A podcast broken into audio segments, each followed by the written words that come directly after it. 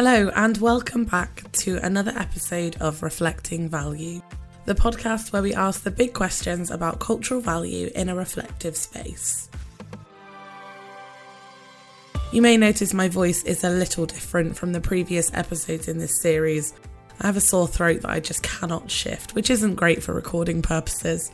But in this episode, I'm handing over the reins to Anna Wolf, who's going to host a conversation with Daniel Regan and Bablu Mia to reflect on their experiences of the COVID 19 pandemic and how it's impacted on the people they work with and their own practice.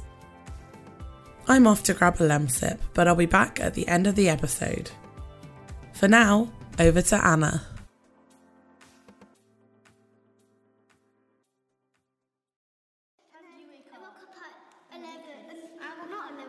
I woke up. I woke up today. Why do I fell downstairs? I didn't fall down the stairs. I was, walk, I was walking down the stairs. Okay, so hi, my name is Anna. I'm from London Arts and Health, and I'm really excited to bring uh, this special uh, edition of uh, the Centre for Cultural Values podcast uh, to you. I've got two very amazing guests with me today to chat through um, all things creativity, culture, and the pandemic.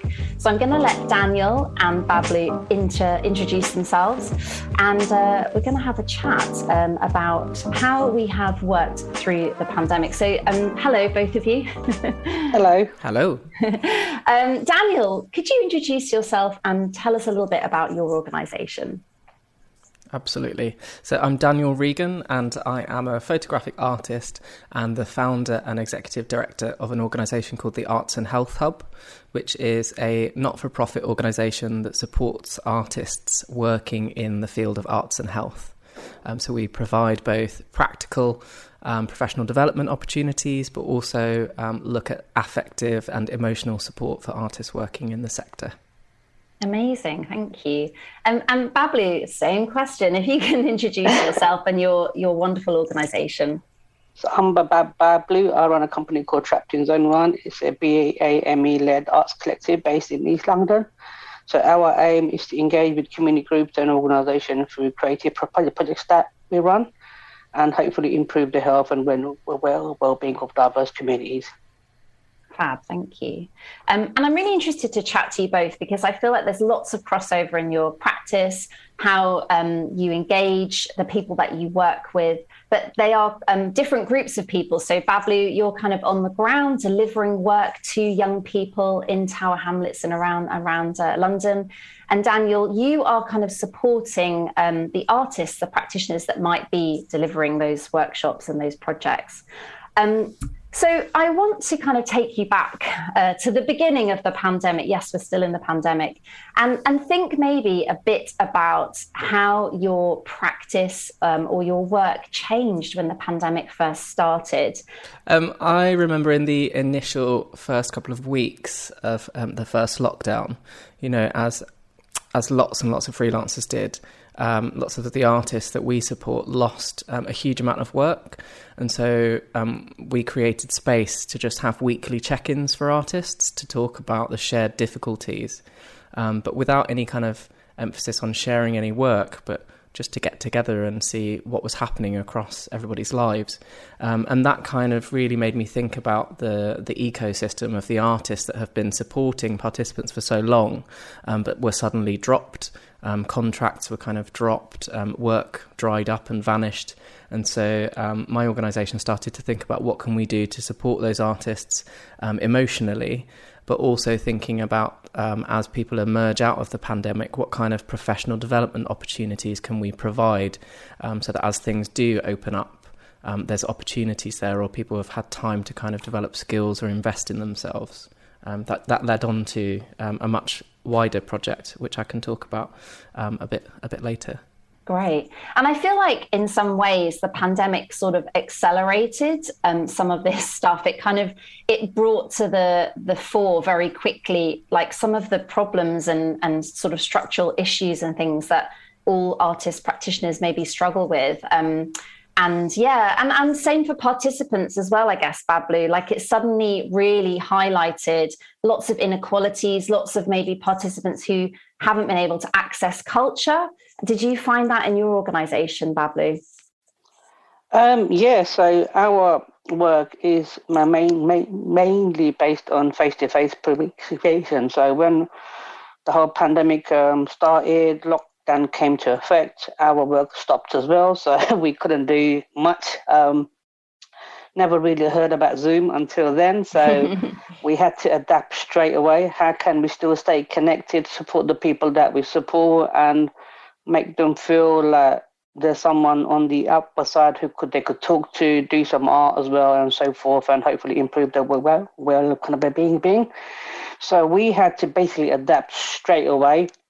Didn't have time, so just had to kind of pick up on where we left off and see if we could just keep carrying on what we have done before the pandemic. So having some supportive friends, I managed to kind of kick kickstart the work that we did um, we got on Zoom, and thankfully, somehow we just connected. And using the power of social media, we just reached out to participants and make sure that you know they could still take part. And I know it's going to be on Zoom, but it's still some something for them to do than mm. just be at home alone. And thankfully, yeah, we just carried on. We looked in different forms of ways in which we could do some activities where they could join each week and have some fun. So, Bablu, did it kind of change maybe some of the practices that you were engaging with? For example, did you kind of shift to more like media based um, or filmmaking with your young people? Like, how, how did that shift kind of happen?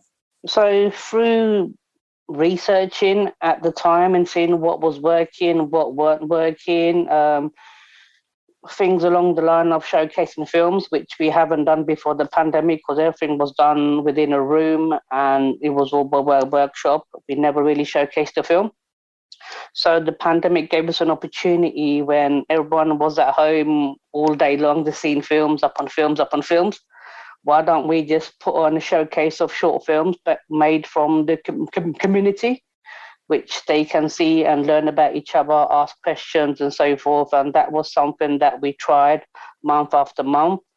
And somehow it just started to connect and click and work and so forth. And then once lockdown sort of came to an end over the summer, we tried to move from Zoom into going outside and making short films so we could carry that on and that's something that we did. We engaged with young young people, just trying to find out how the pandemic impacted them, what did they do.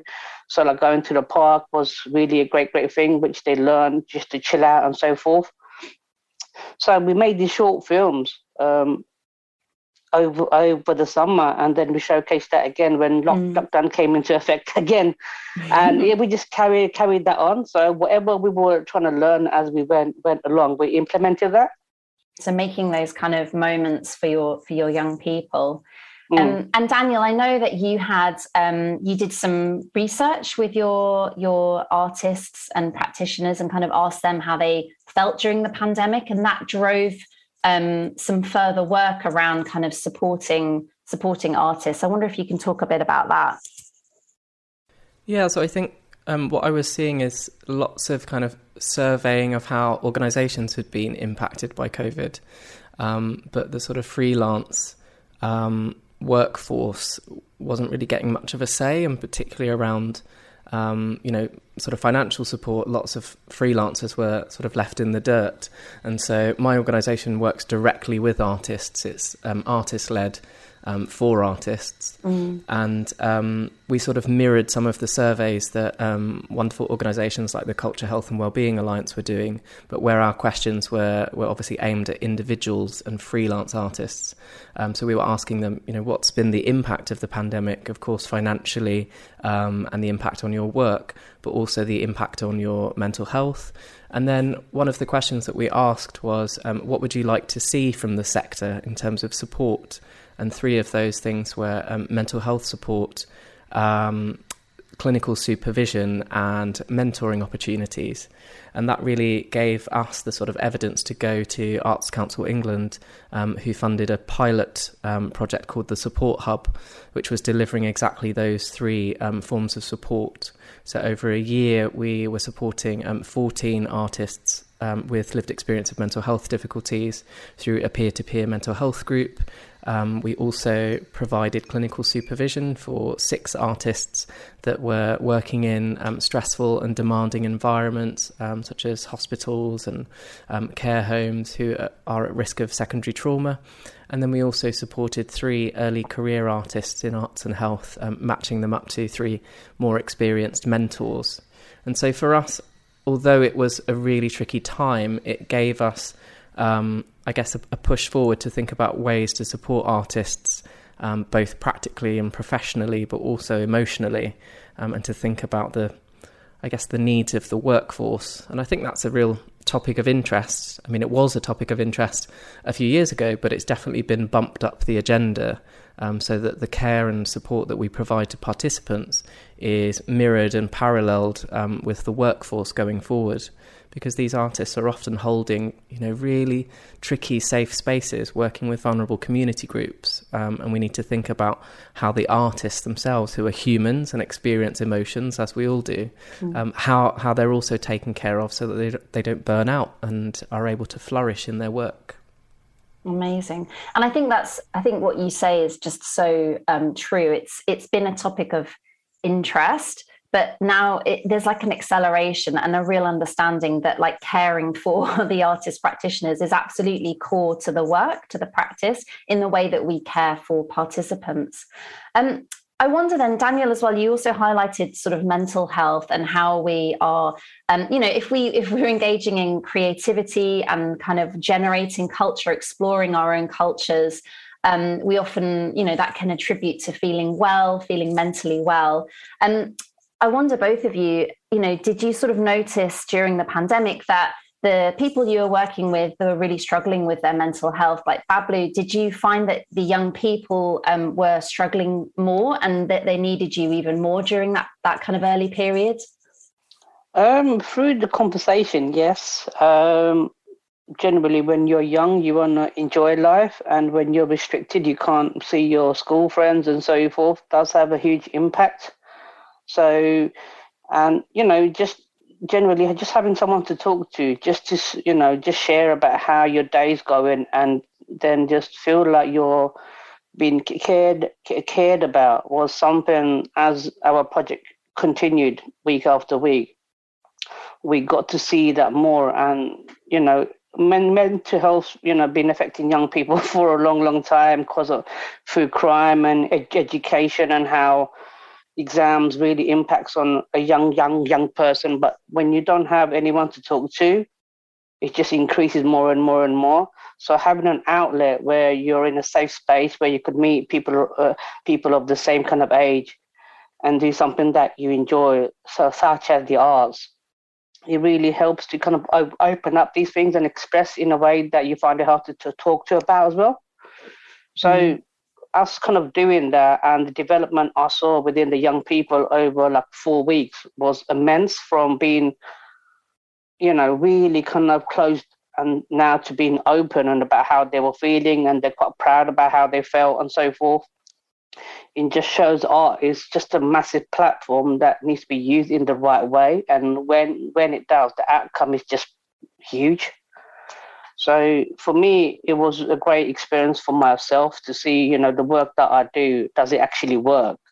Mm, and mm. it clearly showed it does work. And we are just continuing that week after week after week now. So, yeah. And so, um, both of you kind of worked um, differently as the pandemic kind of kicked in.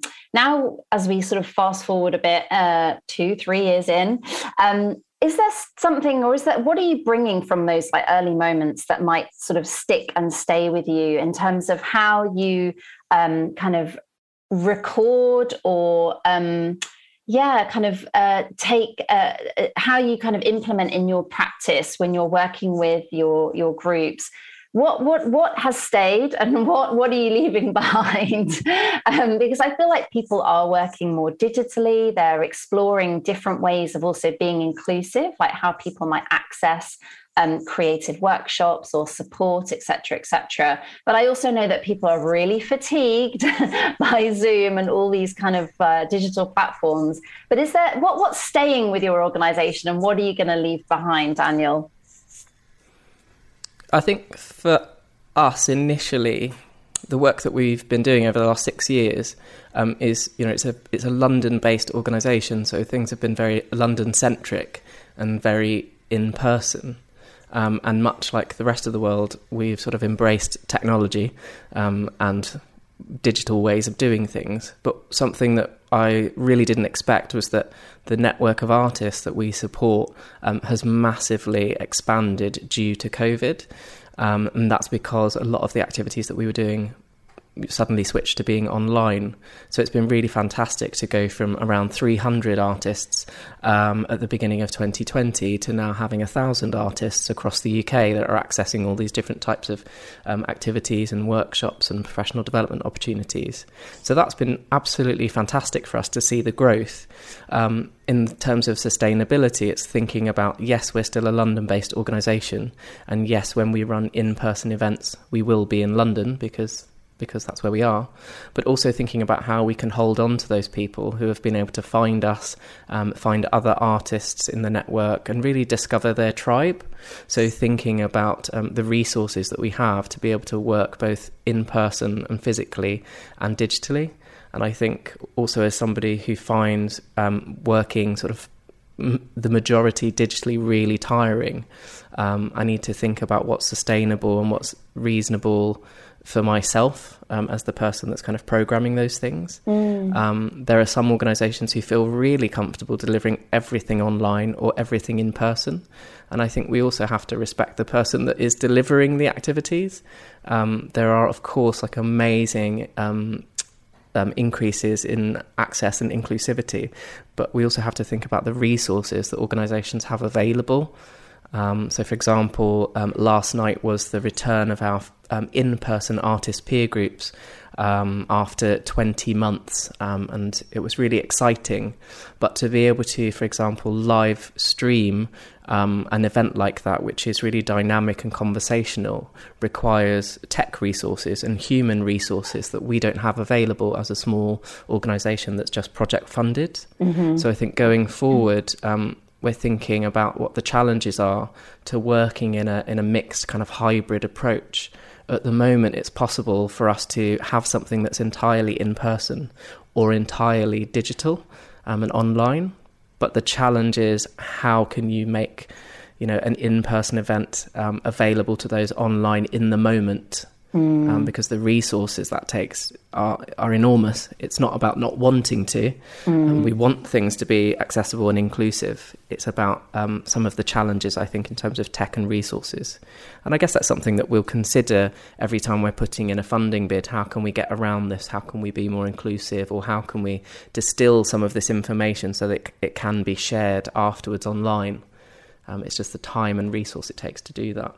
Yeah, I think this is an assumption sometimes, isn't there, that you know you can just kind of set up a laptop it's really easy and actually the digital stuff is way more complicated and takes much longer than just actually being in a room and talking with someone face to face sometimes. So you're right and i think yeah that, i think it's about yeah how we how we hold those spaces and kind of respect that actually to to like you say to kind of be able to for example live stream or provide all that tech support is a is a huge role in itself but thinking um, but also that the digital kind of offers us um, kind of elastic ways of um, sharing and disseminating information maybe beyond regionally where we're based mm. i remember i was just going to say i remember very early on in the pandemic being mm. in a, some kind of meeting with other artists, and we were discussing the challenges um, some people were facing in terms of, you know, using new software and technology, and without the training. So, you know, their work had been shifted online, but an organisation hadn't supported them to even understand how to use Zoom. Mm. And I really appreciated um, one person's comment that she just said, "I'm just not doing it."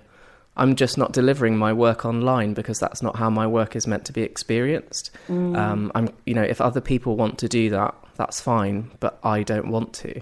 And at the time, I thought, oh, that's quite a strange comment. But now I sort of really appreciate that we all have our own boundaries and limits of why we became an artist and what feels mm. the best way to kind of deliver the work that we do. Um, the, the, sort of natural assumption that everything can be done online or that an artist wants to do it online. Um, I, I, sort of have a little bit of a pushback against that yeah. because some people just aren't comfortable in working in certain ways. No. Um, so I think we have to appreciate the you know the ways in which people want to work and can work, and that somebody else will be delivering what you might need, um, and they might really enjoy doing that online, or they might only like to do it in person. Yes, yes, absolutely, and that there's there's space for all of that, and yeah, like you said, I love that. Just the pushback, like actually, that's not my practice. That's not what I do.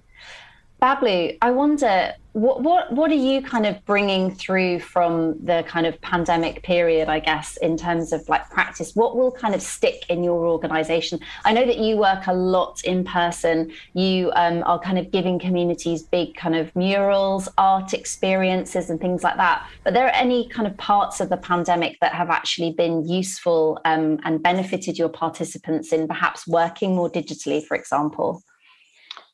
Um, I suppose it has. So doing it online, it meant I could engage with artists from across um, the country as well that normally would find it hard to come down to where we are and run the work workshop. So we work with artists in Germany, Spain, all over the place throughout the pandemic as well, where normally would be quite hard for that to come together in in a space.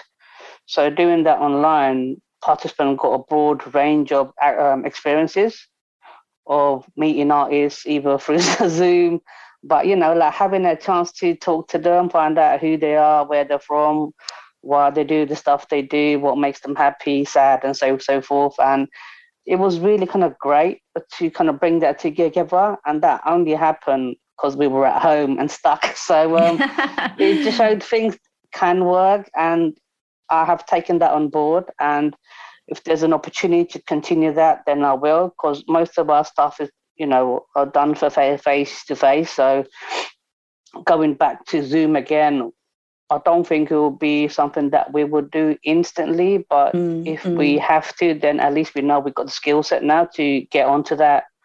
Amazing. And Daniel, um, what is the future for Arts and Health Hub? What's going to be, be next for your organisation? I think sort of re-emerging into back into what feels a bit like real life is really exciting, mm. um, and something that happened in in some of that sort of downtime where we couldn't deliver certain things. So, for example, we we had um, an Arts Council grant to deliver quite a lot of in person activities across all different venues. And of course, that got put on pause. Parts of it were delivered online, parts of it um, couldn't be delivered online. And so there's a, a real flurry of activity as we run a, a number of events through February and March on the theme of unruly bodies. But something that was really valuable was, um, I guess, the spirit of partnership across across the sort of multiple lockdowns is where people were thinking about how to work together. Um, and what that's meant for us is developing a really fantastic partnership with the Southbank Centre, um, who are really interested in working with us on, on projects that support um, artists in the sector.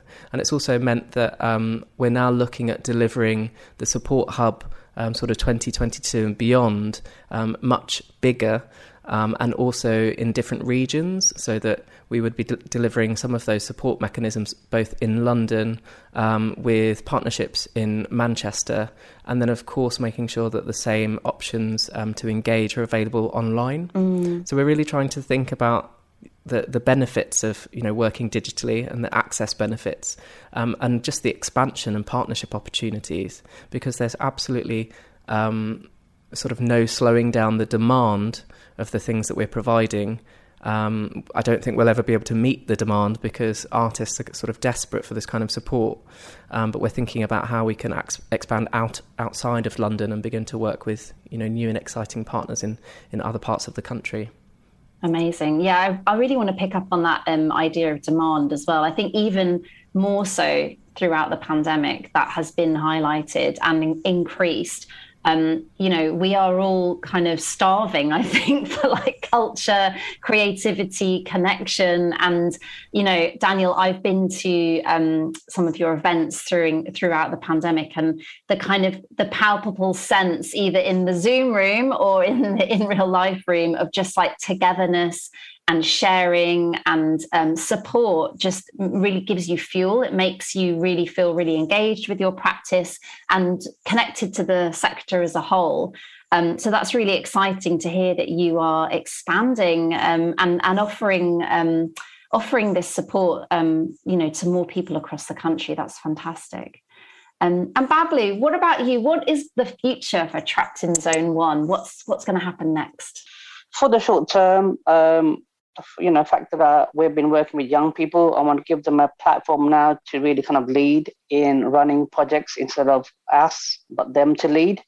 So giving them a big say in how a project should be run, what they, you know, what we should do based on what they want us want us to do, and just see how we go. I mean, before the pandemic, we we we worked up north and so forth as well, but you know, because of the pandemic, that had to stop. So hopefully now we could we reach out again and go up north and do the stuff that we do in east but from from from afar because a lot of people do see the stuff that we do and they really really enjoy it. So they mm. would like us to bring it to their towns. So hopefully that opportunity will come back again and we'll get to travel and just showcase you know the work in east london does work and it could work for you you you as well um, I wonder, actually, um, if you could just quickly reflect on. Um, you were telling me before we started recording about your latest mural, which is in Bow in East London. Um, how, how has that been going? How's that project been running this weekend? So, our project for Bow was for Black History Month. So, whenever we do a project, we try to do something that impacts the community. Just doing something for the sake of it, just for me, just makes no sense as well. We want to do something that really makes people alive, appreciate their space, and hopefully get people to get connected through a creative kind of a platform as well. So uh, we were looked at quite a few sites as to where the project should take place. Um, I never really worked in Bow, so it was quite a nice kind of place to go and mm. see. And yeah, we just had a kind of um, walk through around the estates and found this street where there's a big wall there, but people just walk by. They don't seem seem to stop. And we just thought if we were to do a piece of artwork there, maybe there might be a shift in people actually stopping to, and just seeing something and talking to each other. So over um, October and so forth, we did workshops and came up with like a theme of what the diversity of people in Bow should be. Uh, uh, how can we express that? So working with some young young people, they came up with the term of Bowick colours to celebrate the people there. Mm-hmm. And yeah, so we made a concept uh, design of the work, which got approved by the locals. And over the last two weeks, we started painting that, and just to see people walking by and stopping and smiling and enjoying the work and sharing their views about how last two years been so tough and they never really have like, spent time talking to someone in case they caught the COVID and so forth. But now, because there's an artwork there, it's a big excuse, uh, a great excuse now to stop and talk, and everyone appreciating the life slowly more and more and more. So the whole ethos about why creativity is important and how it really impacts community. It was just great to see in person mm. over days, but hundreds of people just just walking by and stopping and making some really nice comments about the work and how bright it looks now when the street was quite dull, but now you've got colours and it's just amazing. And can they have some more and more and more? And I'm like, we'll try and see what we can do. But but, but, but um, the whole point of these kind of project is to plant a seed mm. and see if it would grow. And clearly, inside the two weeks, this the seed has grown so big that we will come back again and do a lot more mm. things. But um, just a great experience from people, Amazing. just like in, in, enjoying artwork. And last two years, hopefully, will come to an end, and people can enjoy each other's company. And if that comes through through art, then it's good, good completely mm. as well. So yeah. I love that the value of the conversation as well, like stopping and and talking to someone and throughout the pandemic, obviously, actually being kind of in close contact and just talking to someone in real life has it's been difficult, hasn't it? We've had long yeah. periods where that has not been encouraged. No, um, I mean it um, was it was absolutely huge. So yeah, just yesterday when we finished finished finished the work, this guy just came along and he goes for two years. He just haven't spoken to someone. So, wow. but now there's an artwork there. He just said, I had an excuse not to come up to you and talk to you and just learn about this work and why you done that work. And once we explained the whole process of why we done the work, he just felt so chuffed. Like, this is mm-hmm. amazing. And yeah, it just, art just brings people together. together. That's mm-hmm. what we're trying to do and say.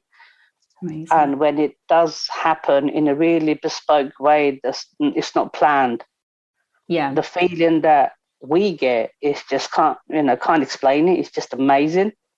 So even though we do the work for participants, the benefit that we get as well is just immense. Mm-hmm. mm-hmm. Um, so that enables us to continue the work that we do.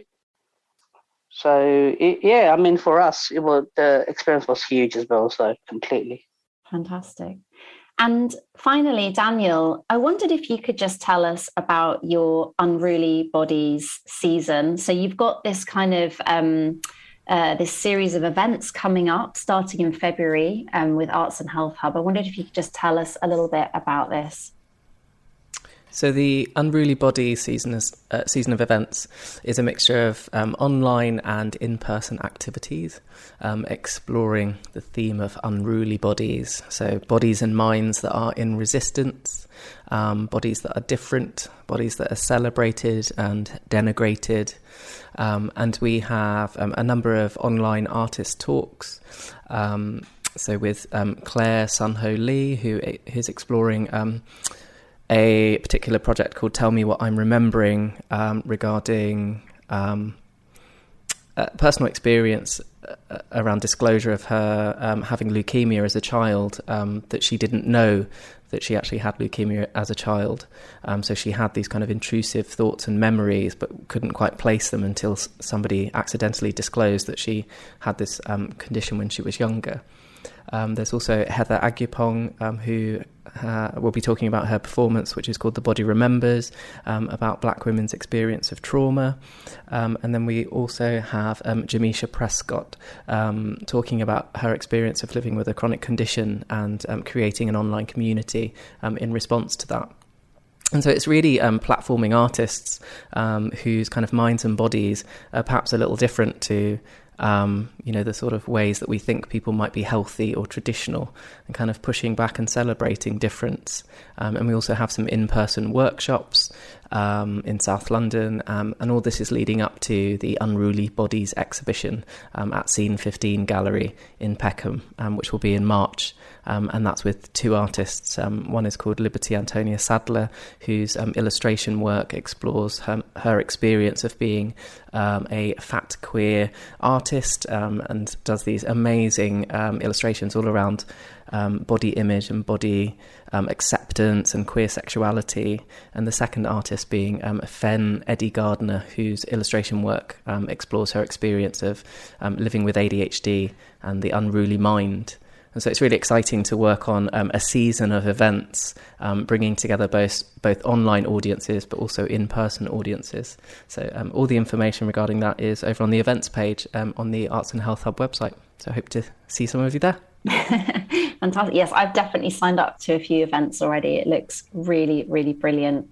Um, and again, I love that blend, um, Daniel, of having some things online and some things in person. It gives us, the audience, like a real um, choice as to how we engage with the work, which is Um, something that I have enjoyed about the pandemic, I guess, as someone who actually likes to um, go to things online, I find that a bit easier in my life. Um, so thank Absolutely. you for sharing that. um, so yeah, thank you to you both for talking um, and chatting to us about your organizations and how you've worked throughout the pandemic.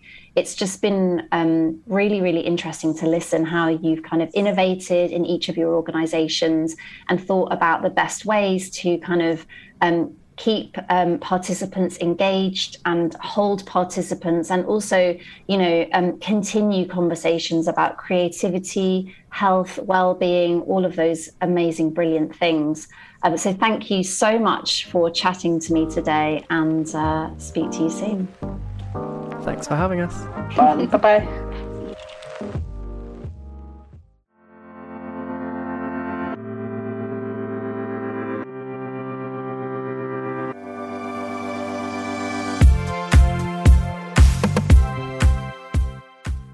There's a lot to take away and reflect on from this conversation, and I'd like to extend my thanks to Anna, Daniel, and Bablu for having such an open and honest discussion about their pandemic experiences. Share your thoughts on this episode using hashtag reflectingvalue on Twitter. And don't forget to rate, review, and subscribe. See you next time.